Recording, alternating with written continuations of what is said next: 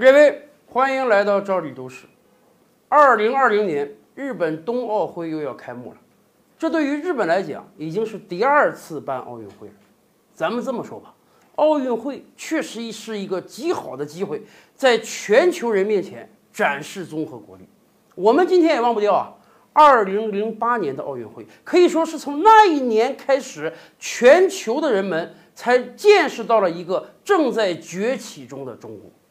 而在二零零八年之前的二十年呢，一九八八年，韩国举办了汉城奥运会，这对韩国来讲也是一次绝佳的机会。可是大家知道吗？那一届的奥运会也多少有一点波折。本来啊，在一九八一年的时候，韩国就拿到了奥运会的举办权，这对于韩国来说也是一个很大的胜利啊。因为在此之前，全亚洲范围之内只有日本办过奥运会，奥运会向来被认为是欧美发达国家才玩得起的玩意儿，而韩国倒退几十年，它还是日本的殖民地呀。六七十年代经济起飞之前的韩国，那也真是一穷二白啊。我们以前聊过，韩国怎么发的家？韩国是靠派兵到越南打仗发的家，挣的第一桶金啊。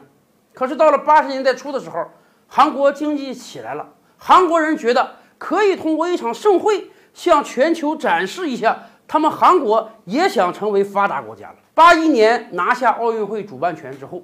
韩国政府确实想好好建设各种场馆，好好的办一届盛会的。然而没想到，八六八七年的时候，韩国国内的民主化运动风起云涌啊。反对派有上千万人支持，各种签名，各种集会游行，整个国内形势很乱。这个时候，国际上就有一种思潮，有的人就说：“哎呀，韩国毕竟是亚洲国家啊，这个人种不行，他们未必搞得了奥运会。你看看现在国内乱成一锅粥了，真要在搞奥运会期间出点什么治安事件、刑事案件、政治事件，那怎么整？干脆取消他的奥运会主办权，找个别的欧美国家办得了。”听到这个传闻之后啊，时任的韩国奥委会主席卢泰愚马上率代表团亲赴瑞士啊，在国际奥委会执委开会的时候，卢泰愚发表慷慨激昂的陈词，他最后甚至说啊，如果这一次国际奥委会收回了韩国奥运会的主办权，那么韩国本来给奥运会开幕准备的那个主体育场呢，将会变成一座巨大的坟墓。体育场中间，我们会立起一个巨大的墓碑，就当你萨马兰奇的墓碑。其他我们再立几百个墓碑，把所有奥委会执委的名字全刻上去，让四千万韩国人民永远铭记国际奥委会是如何背信弃义的。要说啊，这韩国人确实是挺有血性的，确实是办事挺一根筋的。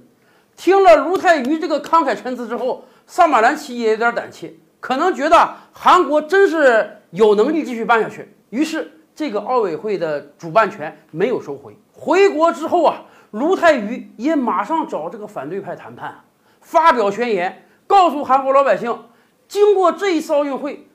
韩国一定会走民主化的道路。你们反对派的要求基本都能达到，但是现在是一致对外的时候。一九八八年的汉城奥运会确实也办成了一届大和解的奥运会，不单是韩国国内的和解。更是国际上的和解，因为咱们知道，此前的八零年莫斯科奥运会呢被美国、中国抵制，而八四年的洛杉矶奥运会呢又被苏联为首的东欧国家抵制。也就是说，从七六年到八八年，十二年之后，这才是一届真正完整的奥运会。